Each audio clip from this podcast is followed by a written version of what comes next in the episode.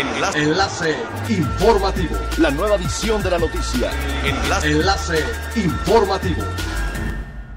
Hola, ¿qué tal? Muy buenas tardes. Les saluda Gladys Kolev. Este es el segundo resumen de las noticias más importantes que acontecen este viernes 23 de octubre del 2020 a través del enlace informativo de Frecuencia Elemental.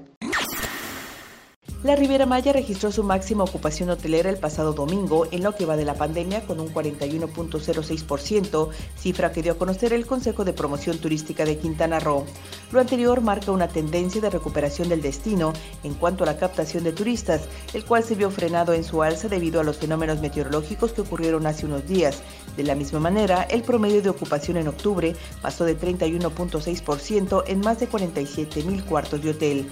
Aunque en los últimos cinco días la ocupación hotelera ha estado por arriba del 34%, tendencia que se esperan continúa a la alza, según previsiones dadas a conocer hace algunos días por Antonio Chávez Palomo, presidente de la Asociación de Hoteles de la Riviera Maya. El presidente de los asociados náuticos de Quintana Roo, Francisco Fernández Millán, señaló que este 2020 no habrá recuperación económica para el sector náutico por la crisis provocada por el COVID-19. Señaló que a pesar de que el semáforo amarillo permite mayor número de vuelos, el incremento en las actividades y número de huéspedes en los hoteles, este factor no ha significado un repunte en el sector que representa. Señaló que no obstante que las empresas del sector náutico operan en números rojos, a la fecha no existen cierres ni venta de las mismas en el Caribe mexicano. El gobernador de Quintana Roo, Carlos Joaquín González, aseguró que es necesario un relanzamiento de los programas preventivos y los hábitos de higiene para evitar contagios de COVID-19 y no tener un rebrote como está sucediendo en otros países. Asimismo, dio a conocer que se reanudarán las reuniones con los presidentes municipales para que los protocolos que se llevan a cabo en las playas y en los parques se retomen de manera mucho más sólida, ya que la reactivación económica lo requiere. Por último, agregó que con el relanzamiento de los programas de prevención se realizarán diagnósticos para conocer el estado de la salud de la gente. Es elemental tener buena actitud y mantenernos positivos, por ello también las buenas noticias son elementales. Hace un año y medio que se empezó a utilizar el sargazo para crear blogs y construir casas, de las cuales ya se han donado 10 a familias en condiciones vulnerables.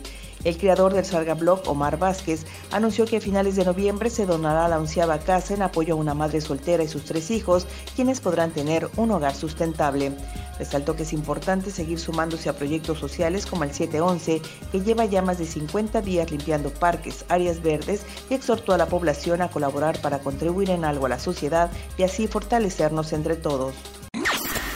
Siga pendiente de las noticias más relevantes en nuestra próxima cápsula informativa. No olvide seguir nuestras redes sociales, Facebook, Instagram y YouTube. Estamos como Frecuencia Elemental, en Twitter arroba frecuencia-e y nuestra página web www.frecuenciaelemental.com. Se despide Gladys Kolev y no olvide que es elemental estar bien informado.